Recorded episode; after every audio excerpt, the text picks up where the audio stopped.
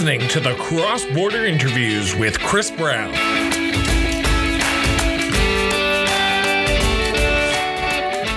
Welcome back to another special edition of the Cross Border Interviews with Chris Brown. I'm your host, Chris Brown, and I am pleased and honored to have our first, I guess I can say this because we are now within the 1 year mark to the next Alberta election. Our first candidate in our window of the election series, and that is the independent candidate for Calgary Fish Creek. And I'm going to make sure I get this right here. Rio Lance. Rio, thank you so much for doing this. It's an honor and a pleasure to have you on the show. Thank you for having me, Chris Brown. It's an honor to be on the show too.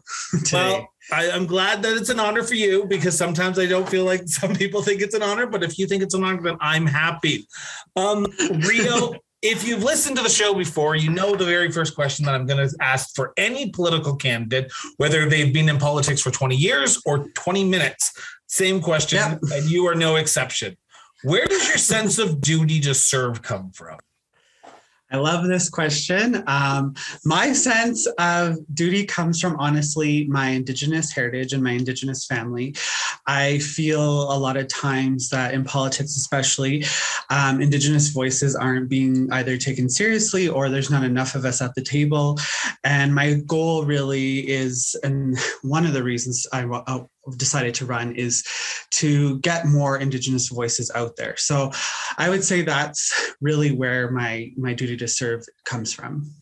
Now, I want to go down that path with you for a few minutes because I want people to know who are listening to this, because we have listeners from across Calgary, across Alberta, but even around the country and around the world who will be tuning into this and saying, Indigenous, what does that mean? And I know some people might know and might say, oh, it's the first people who were like literally the owners of this land. So can you talk to me about your Indigenous heritage?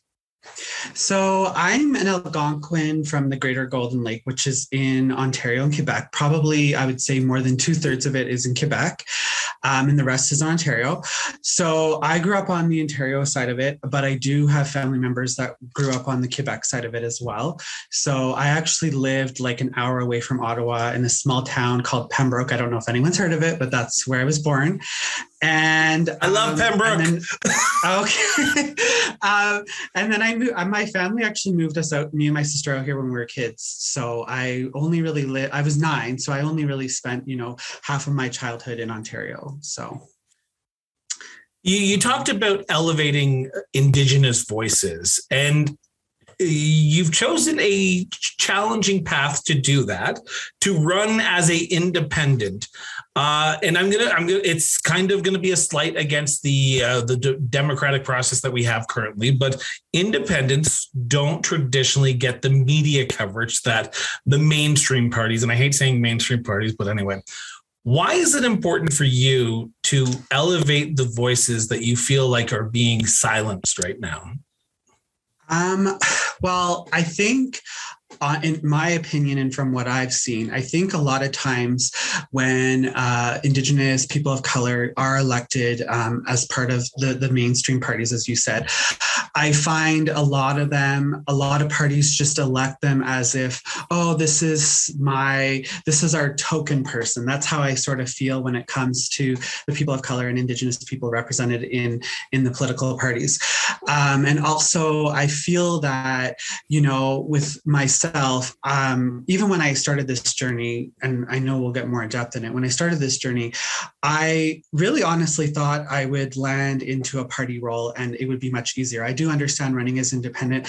I'm running up against the party machines. I have a lot of disadvantages running as an independent, but I think being an Indigenous voice and an independent to me means that I'll be able to potentially speak on more Indigenous issues and not have to necessarily worry about the party whip or being told by a party leader what I'm allowed and not allowed to say type of thing. I am glad that you said we're going to talk about it later because we will be getting into some policy questions and burning as an independent, but I want to stick on you for a few minutes here. I want to ask you about your entrance into politics. I love this question for a lot of reasons. One, you get to find out what was that moment that you said, I want to get involved, and what was the reason you wanted to get involved? And you talked about it a little bit earlier about promoting Indigenous voices, but I want to go in more in depth. Do you remember your first introduction into politics? Was it an election? Was it an elected official that you met? What was the first introduction to politics for you? So for me, it's ironic that I've actually got here, because I would say for most of my adult life, I never really actually cared a lot about politics. And I think for me, it was mostly an election. It was probably I started voting actually during the 2017 municipal election in Calgary. And it was like the first time I felt like, oh, you know, this is important to get out and vote and to have a voice. I think what pushed me more, though, to get even deeper into politics was a lot of times, especially once the UCP government won in 2019, I felt a lot of times I would be emailing, you know, MLAs, and I would be getting just the generic one sentence or a couple of words. And I would even get blocked for just even asking a simple question. And I know that this is an issue for all Albertans. I see it online a lot of times where, you know, the Albertans will say that, you know, they're contacting their MLAs and then they get blocked. So I just felt like, as a citizen, I felt like, you know, my voice isn't being taken seriously. How can I make my voice more out there? And then that's how I started going, well, maybe I should run for politics. And that's kind of how I got here. Calgary, Edmonton, Vegreville, St. Albert, Drumheller, Medicine Hat, Fort McMurray, and Peace River. These are some of the communities this show has been heard in. By advertising with us, your advert will be heard by countless Albertans and Canadians. Visit the link in the show notes to advertise with us today. So I want to know why provincial politics. Some might say, okay, as to someone who's relatively new to politics, like you said, you got involved in 2017, you may want to go municipal first. You might want to try school board first, but you decided, let's go to the big leagues. Let's go to provincial first. So what was the decision behind going provincially and making an announcement of running as an independent provincially? Okay, so I felt, in my honest opinion, I felt that the UCP, once they got elected, I felt that they were really failing a lot of Albertans. And I felt that they weren't listening to Albertans, and a lot of people seemed really upset. And I felt like, honestly, it seemed better for me to run provincially than it did, say, federally. I think federally, in my opinion, we've got a pretty solid government, at least at this point, in my opinion. And I think that, yes, it's pretty huge to go provincially over a municipal or you know, any other smaller government role.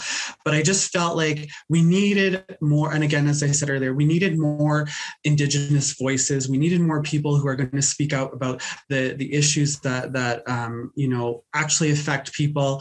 I can say I can relate to a lot of low-income people. I mean, years ago, I had to utilize things like the food bank and stuff like that. So I feel like I'm a voice that I can represent a lot of the lower-income people. I understand the struggles that a lot of people are going through. I've been through those same struggles, and I feel that that's what would make me a good candidate on a provincial level.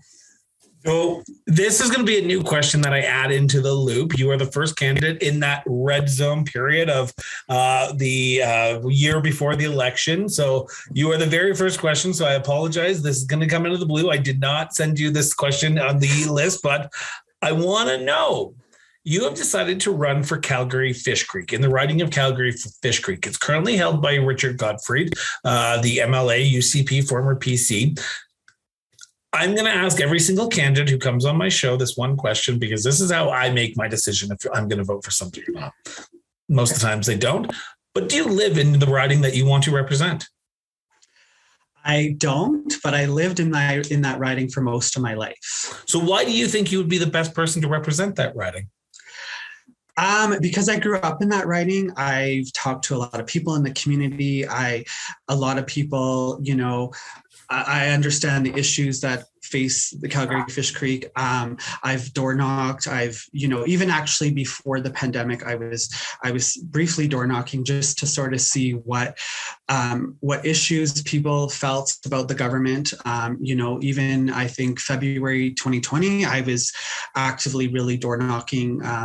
There was like a week there I was door knocking, and I talked to a lot of people, and I was able to ask a lot of different questions and find out what they are looking for in an MLA and what they want to fight. So in most cases, I was able to, you know, find common grounds. There were some times that I was really shocked. The writing was very divided, 50-50. Like one of the questions I can say, for example, off the top of my head, I know I had asked them about climate change because I am somebody who definitely fights for that. But my writing is 50-50 on it. 50% don't believe in it, 50% do. So it's interesting that some of the topics are split right in the middle. So it's a very unique riding.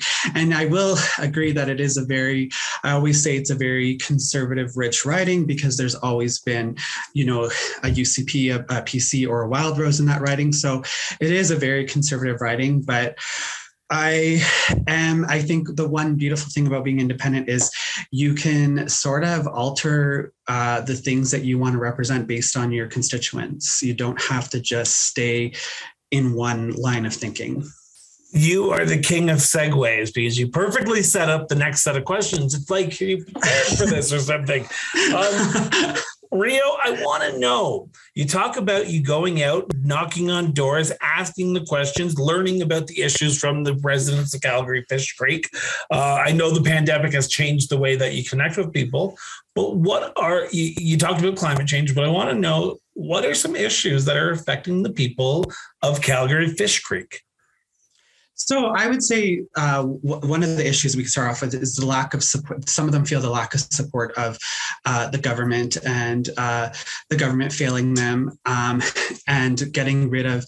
Some of them have even voiced to me about losing doctors. So healthcare being a thing and lack of support sometimes within the education system, as well as you know, just feeling like there's not a lot of representation for the riding. And these are words from people I talked to, was some of them are kind of hoping that we can move past the whole white male representation in government and have more people of color and Indigenous voices. So those would be some of the things that I noticed were big issues for that writing. Well, you know what the next thing is. Let's dive into some of these topics because as an independent, you're not bound by a party platform. You have the ability to ebb and flow on certain issues. If you hear something better than what you have put on paper, you're willing to adapt. That's what an independent does. So I want to know, and we'll start with climate change because it is an important issue to you. And that was the first one you brought forward. So I want to go in the order here. So why is climate change important? And as an independent, what would you like to see the government do to ensure that we properly address this issue? So I think climate change is an issue for the whole world. I don't think it's just obviously just in Alberta. But if we're putting it on an Alberta scale, I mean, I think, you know, the floods that Calgary had in 2013, the wildfires, you know, and droughts. I mean, Alberta's known to have droughts, and we could still have droughts in the future as climate change gets worse, you know. So I think that's my biggest thing is I think focusing on how we can use cleaner energy. I know Alberta loves oil and gas, and it's one of the things that I do support it, but I think that we do need to still find other cleaner energies. So if that means using more solar power and wind power and electrical cars, you know, these would be probably things that I would probably push for the government and hope that, you know, they listen, because I know that wind and solar power can really cut our carbon footprint. And I believe the NDP said something about doing something by 2050, but I feel that we should be doing something much sooner than 2050, because when you say 2050, it's almost like you're just saying, oh, let's just wait around for the next 15, 20 years. And I don't think we really can continue to wait. This is something that we need to do yesterday, in my opinion. So it needs to be done relatively soon. You talk about wind and solar, and you mentioned the big elephant into the room, and that is oil and gas. There will be a lot of people who will be making up their minds based on how the candidates view the oil and gas sector. As you've put it, and I think everyone knows, oil and gas was the backbone of the Alberta economy for many years. Some want to transition away from it. Some want to cut it off tomorrow. For the voters who are voting on the issue and only issue is oil and gas, what message do you say to them to say, give me a chance? Because while we see a transition away from oil and gas, I'm still a supporter of the oil and gas industry. If you are, if not, then tell me why you aren't. I think for me, I definitely support the oil and gas industry, but I think that we need to come up with newer ideas too. We can't just put all of our eggs in one basket. I think Alberta has put our eggs in oil and gas, like you said. It has been the backbone of our province. But I think that it's somewhat failing us. It's helping us and failing us at the same time. So I think, you know, in my opinion, I mean, Alberta's been part of Canada for 117 years, I think it is now. And I think that what might have worked centuries ago or decades ago, might not be working now, right? So I'm definitely a supporter on it, and I think it's something I would continue to still want to see for Alberta, but I just don't want everything to be put into oil and gas for Alberta. I want us to think the future, and I want us to think of other ways that, you know, that we can make money from and have a better future overall, right? So yeah, no, understandable. The next topic I want to talk about, and this is my favorite conversation because this is where I get to ask the hard-hitting question. It's not really hard-hitting, but it's about representation. You talked about true representation, and that was an issue that you heard from at the doors. And when you're talking to people in Calgary Fish Creek, how would you do better? How would you represent all Calgary Fish Creek residents? Because, and I'm gonna extend my question a little bit here because I wanna set this up correctly. In your statement, you said that you have a riding that is 50-50 split on climate change. 50% don't believe it, 50% believe it. How do you represent all of the people of your riding on issues where it is such a black and white scenario here, where it's either you agree with it or you don't? So how do you represent everyone? I mean, I think this is actually really good. I'm glad you asked us because I think that I totally agree that, yes, maybe you can't represent 100% of the people all the time. And one of the things that I've actually said before, I think on a different podcast I was on, was that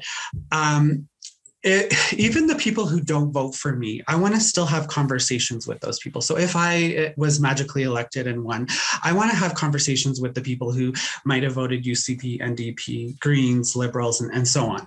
Because I think that there's usually always a reason why they vote the way they do. And I think that I want to be able to be that person that tries to understand everybody, even if they might not align with me or agree with what I stand for. I want to try to represent as many people as possible, right? And I want to have those hard conversations, because if they don't vote for me, then they obviously don't think I'm the best suited for the position. But at the same time, if I'm now their MLA, I want to still have those conversations and not feel like they're not valued, or that, you know, I'm going to just send them a generic email and be off with my day.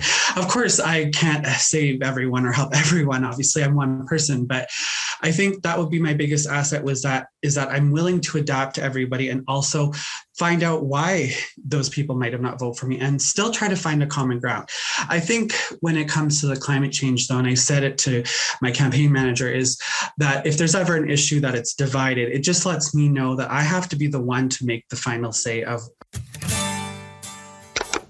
We pride ourselves on going beyond that 15-second soundbite by becoming a backer of the show. With a quick visit to patreon.com and searching Cross-Border Interviews, you can help continue this show. For as little as $3 a month, your support can ensure we grow and bring new and exciting things to our growing listenership. Click the link in the show notes and back the show today. Welcome back from that very sporadic commercial break that we just had, as you might notice if you're watching this live via YouTube, the setup that Rio's in is a little bit different. We've had some technical difficulties, but we're back. And that's the great thing about technology. We can always just go to our phones. Exactly. We are talking about representation. And I want to ask the follow-up question to part of the answer that you kind of gave us. And that will get us back on track here. And that is, you were talking about you are the final say. At the end of the day, you are the final say. Now, this is the hypothetical I pose to you. Your riding comes to you and the overwhelming majority say to you, we want you to vote this way on a certain issue, whether it be budget, whether it be a certain bill. But deep down inside of you, your own opinion says that you need to vote another way than what the majority of your constituents want. As an independent, you are not whipped. So you do not have the ability, you do not have to go with what the party wants. How do you balance what the needs of the majority of the constituents against the needs that you believe are right? Okay, so I think when I cut out, I was trying to say, I don't know if you had heard this. I think I was trying to say that I would only give myself the final say if my constituents were split 50-50 on an issue. That's what I meant on that part. Yeah. I think if a majority of my constituents came to me about an issue, I would likely go that way. One of the things that I've been really saying a lot, whether it's on social media or in other interviews, is that I want to give back to the people's voices. I want people to have their voices. So as an independent, as you said, you're not whipped by the party leader. You're not told what you have to say. So I think honestly, even if necessarily I might not agree with an issue, if a majority of my constituents came to me about an issue and said, this is how they want me to vote on a certain issue, then absolutely, I will definitely go the way that the majority wants. Because the thing is that I want to try to appeal to as many people as possible and have as many people's voices be heard. So I think that's where I would stand on that. There is a lot going on right now. This is going to be airing the day before the leadership review for Jason Kenney. So this week we find out if Jason Kenney is still the premier, literally as of Thursday. I want to ask about the party discipline part of this whole scenario here. You are one person. I know small voices can make big differences. We've seen that with Mike Schreiner in Ontario, the Ontario Green Party leader. We saw that with Elizabeth May. But what gives you hope that in the two-party system that we currently have, where a lot of people are so partisan now, that you will be able to rise above it and represent the people of Calgary Fish Creek in a way that they need it, but also deserve it, because they're not going to get that partisan politics that might come with a NDP or a Liberal or an Alberta Party or a UCP? I think for me, my hope is that, more MLAs start seeing that, and even the party leaders, the ones that, are making the decisions, is I hope that they see that we really need to move past the partisanship, and we need to move past the us versus them and always going back and forth and pointing fingers at each other. I think what we need to do is really start coming together and evaluating the things we have in common, being one voice. Yes, absolutely. And especially in Alberta with 87 seats can be very challenging, because you don't have the party leader, you don't have other people representing your party or who you are. So that definitely can be a huge challenge. But my hope is too that Albertans also move away from the two-party system, and I hope that they start electing more parties, because I'm willing to have conversations with the NDP and UCP, but I'm also hoping there's other voices there too, from other parties, because I think we really do need more representation, but I think we really need to move past that whole party system idea. as I've said before, it's all about how things might have worked decades ago might not be working now. And I don't say like I hate the party system. I think I understand why we have a party system and the purpose of the party system. But I think a lot of times the parties get very blinded by their policies and they just want to focus on what matters to them and no one else. And the other thing I find with Alberta is we've always had a majority government. If you look at the history of all of our governments, we've always had a majority government, and majority governments really power trip because they know that they can pretty much get away with anything. And we're seeing that a lot with the UCP having a majority, 63 seats or something like that, having all this power and just doing whatever they want.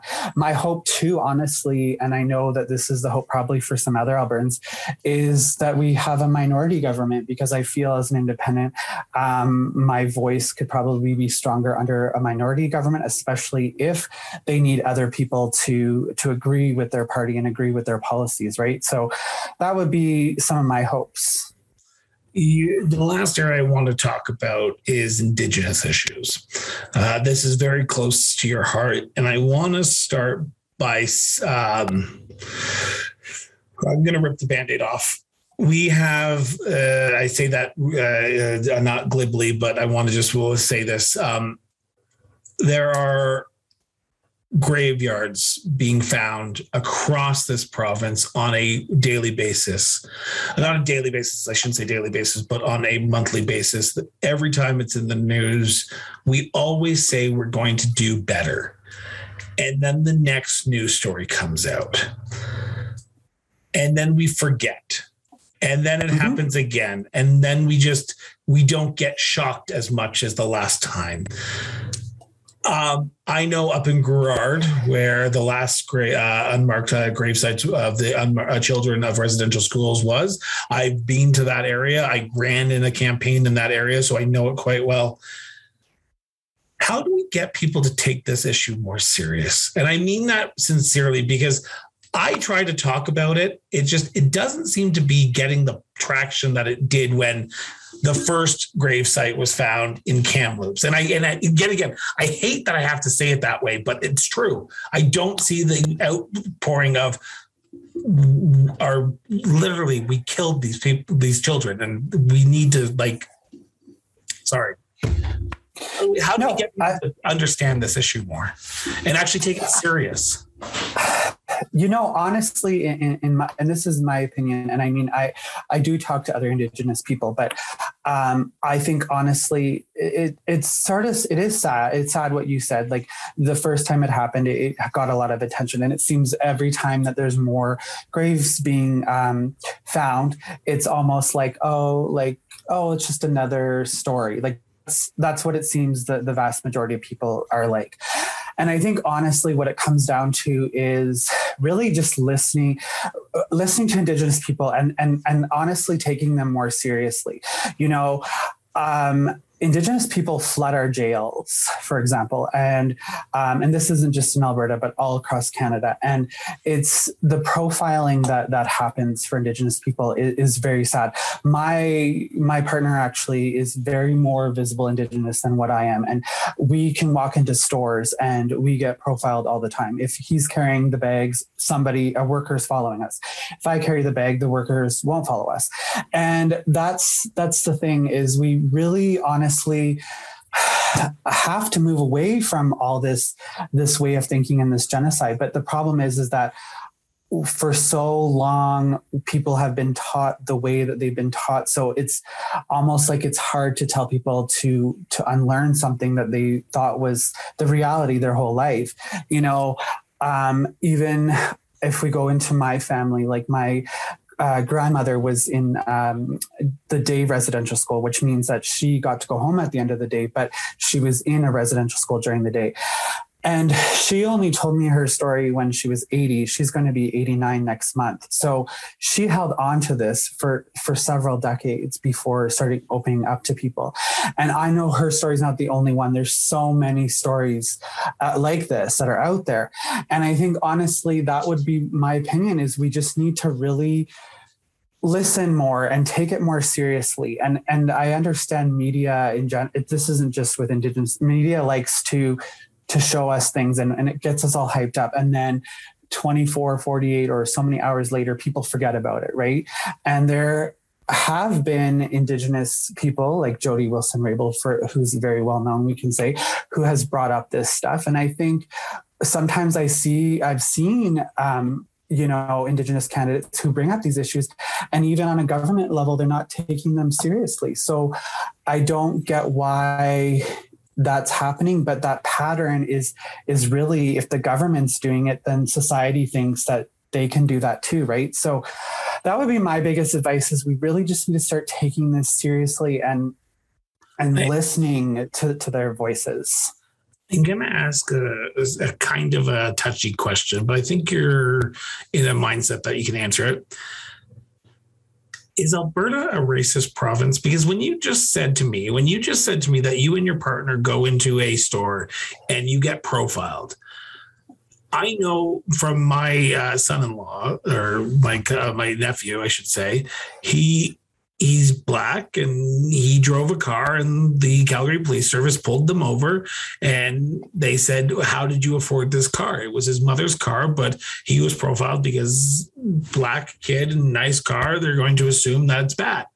And I hate to ask the question, but it is a question that I ask all the time, and I don't know the answer because, again, I'm white as white can be. I get a sunburn in the middle of winter, for God's sakes, but I've never walked in someone else's shoes, so I cannot tell you how that feels. So, from someone who feels this discrimination, who gets profiled when they go out with their partner, do you feel like Alberta is a racist province, or do you kind of hope for the best? Honestly, I do think that Alberta is a racist province. I think that the whole country is, in my opinion, but I definitely think Alberta is a very racist province. Well, how do we change that? I know I'm asking you to solve basically the biggest issue that is facing a lot of people right now, but how do we start that conversation? And as an independent MLA, what would be your first priority to address this? Because I think it takes one match to light a fire. So all you need is one person to start the conversation. So how are you going to start that conversation?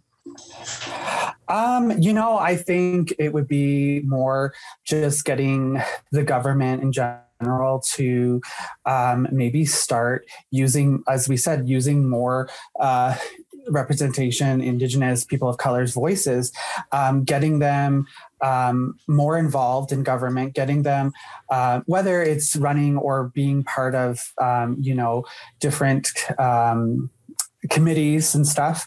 You know, I think if we have, honestly, more representation, even if it means, and I know this might be an unpopular opinion for some people, even if it means taking regular citizens from different ridings who represent these groups and having them be a committee for the government as well to address the racism in the province, and also, try to get people to, feel more equal and feel like their voices are being heard.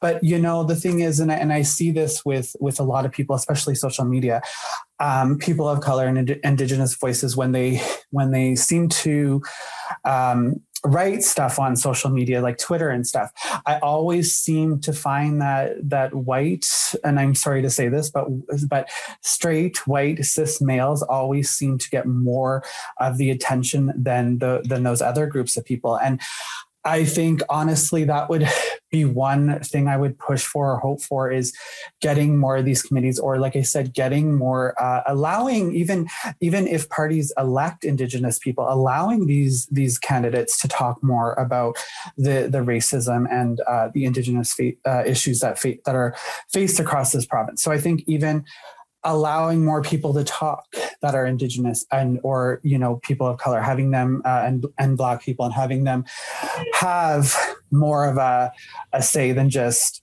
oh, you're part of our party and, you know, we're diverse. Well, you know, that doesn't really make you diverse just because you have those people.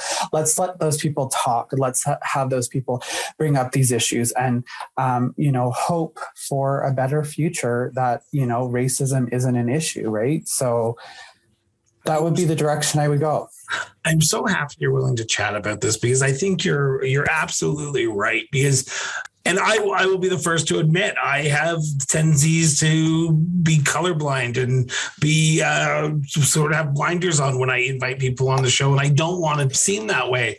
For a few weeks, I was being accused of being transphobic because I hadn't had a transgendered person on the show. So I want to give my platform to people who don't have the platform to give it to themselves. And I think everyone has the platform to give to themselves, whether it be Twitter, whether it be whatever you want to say. But I agree that we need to start having that conversation and we need to bring people together of racialized communities. And I'm so happy you're willing to answer that question. So thank you so much, Rio, for that. I am so honored that you're able to have that, or that we are able to have this conversation. I'm just cautious of time because I know that you have other things that you need to get to as well. But my last question is kind of a open-ended question. And that is, with a year left until election, we're expecting sometime in May 2023, it will be called. What do you do from now until election day to connect with voters, to engage with voters, to get your message out? What are you doing? How are you contacting people? Because the pandemic is, as much as people might want to think it is, it's not over yet. No, it's really not. I think for me, like the thing that, and it's one thing I would want to change, actually. The thing about being an independent, I don't know if a lot of people know this or not, is you can't really campaign as much as the parties can. You have to actually wait usually till the election year to really put yourself more forward. So really for me, what I was doing is more just contacting people. A lot of the people who I talked to before the pandemic, they, you know, I gave them my personal email and they were able to, you know, email me on different stuff. I've done some where I've invited them and done like virtual, like town hall meetings, if you will. So because of the pandemic, I wanted to make it as safe as possible. So, I mean, and if my team and I do go door knocking, we do really still, you know, keep people's health in mind and safety and stuff. Because I am seeing a lot of the parties, especially door knocking. And it's like they too are acting like the pandemic is over. And it's not just UCP candidates. I see even the NDP doing it. So it's just ironic to me because I see that as well. Don't worry, you're not the only one. And I laid the finger towards that certain party who they know who they are because they were all at my wedding. So I think that, you know, because if you're going to wear a mask in the legislation and then you're going to go to people's doors and act like the pandemic is over, it's very misleading. So I think for me, if I do the door knocking, I definitely, like I said, I wear the mask and I keep my distance because, again, I want to keep everyone's safety is number one priority when I do that. So, yeah, I'm just trying to engage as much as I can. Of course, as we get closer to the election year, I'll be able to engage more. And then, of course, when the election is called, I'll be able to actually even, you know, put some of my signs out and stuff, which will be pretty huge. But I do have the traditional Calgary question that I have to ask right now, though. Okay. When are we expecting the Calgary Stampede pancake breakfast by independent MLA candidate Rio Lance? Because if you don't do a pancake breakfast, do you really technically run an election?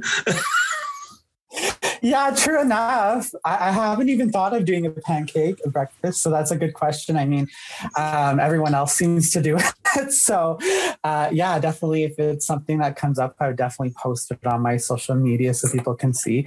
I will say too, I have a website, but it's not up yet. It's in the works. My IT person is working on it. I've got like such amazing people on my team. But again, like I said, once things I'm allowed to announce more stuff, I'll definitely post my website. Right now, obviously, I think really the only way people can reach me is through Twitter. And I would give my email, but I'm not going to give it to the whole world. So definitely that would be the only way right now. But eventually I will have more ways that people can reach me for sure. And for those who have listened before, you know what I'm about to say. The links to Rio's Twitter account, show notes.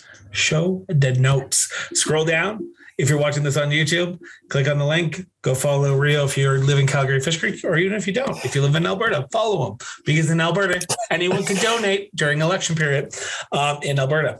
Also, if you're listening to this on any of the audio podcasts, Spotify, pull over. If you're listening to this in a car, do not text and drive, or do not podcast and drive. And check out the show notes. Wait till you get home. Rio, my very last question to you, and this is the big one. This is going to give you 2 minutes, or as long as you need. Why should you be the next MLA for Calgary Fish Creek? This is the elevator pitch. This is what you're doing at the doors in a year's time. But why should you be the next MLA for Calgary Fish Creek?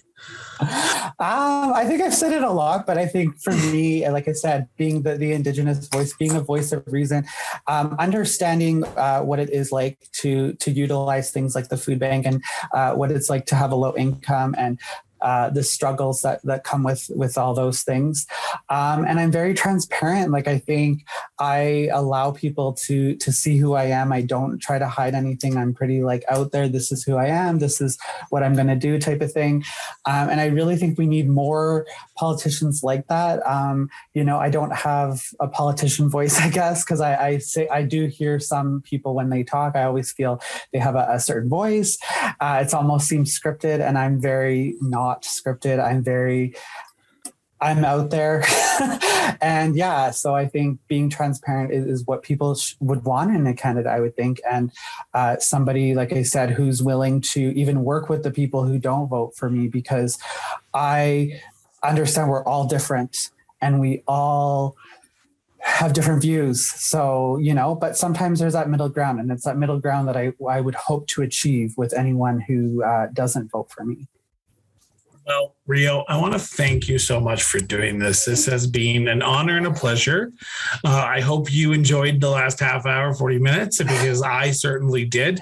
But thank you. Thank you so much for doing this. Yeah, of course. Thank you for having me. I'm sorry about the technology stuff over here too today. For those, the magic of podcasts, they didn't even notice. But yes, totally.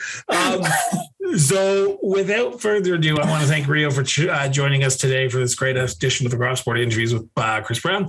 Like I said, if you want to follow him, or if you want to follow them, scroll down into the show notes, click on their Twitter handle. It will take you to Twitter, and you can follow them. And I will say, as I've said in numerous episodes during the month of May, just to give a personal plug here, May is Brain Tumor Awareness Month.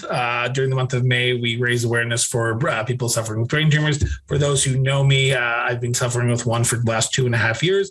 So if you can, please donate to the Brain Tumor Foundation of Canada. It is an important foundation that helps a lot of families. So please, please, please, if you can donate, and it'd be greatly appreciated. So with that, I want to thank everyone for tuning in, for listening to this. As I've said in numerous podcasts as well, put down the phone and go have a conversation with somebody, unless your audio isn't working, and then pick up your phone and call somebody, but have a conversation with somebody, because it does make our society and our democratic process much better than yelling and fighting on Twitter. So without further ado, thank you everyone for tuning in. Have yourself an excellent day, and talk to you guys later. Cross-Border Interviews with Chris Brown was produced and edited by Miranda Brown & Associates Incorporated. To learn more about us, visit crossborderinterviews.ca.